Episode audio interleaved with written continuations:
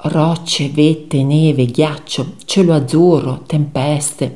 Reinhold Messner, l'alto atesino più conosciuto per aver scalato tutti i 14-8 miglia della Terra, ne ha vissute tante di emozioni e di esperienze.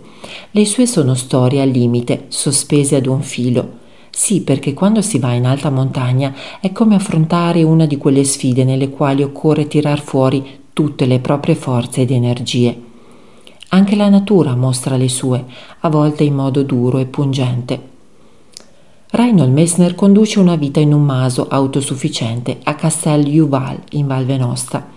Contando fratelli, mogli, figli, si arriva a 50 persone, una grande famiglia allargata che vuole autosostentarsi.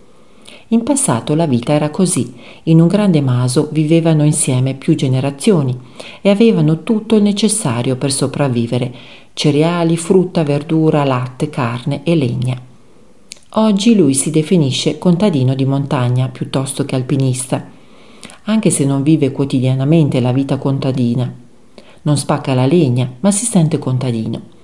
È sempre stato legato al mondo rurale e ha a cuore le problematiche dei contadini. Messner ha contribuito a realizzare ben sei musei dedicati alla montagna. Una domanda centrale accomuna tutti i musei. Quale significato ha la montagna per l'uomo? Ma non solo, i musei di Messner sono anche delle vere e proprie opere architettoniche. Il museo a Plan de Corones, a 2200 metri di altitudine, è dedicato alla disciplina regina dell'alpinismo. Il museo Castel Firmiano è il cuore del circuito museale creato da Messner. Sorge tra le antiche mura del castello. Juval è arroccato sulla collina in Val Venosta ed è dedicato al mito della montagna. Ripa è dedicato alle genti di montagna.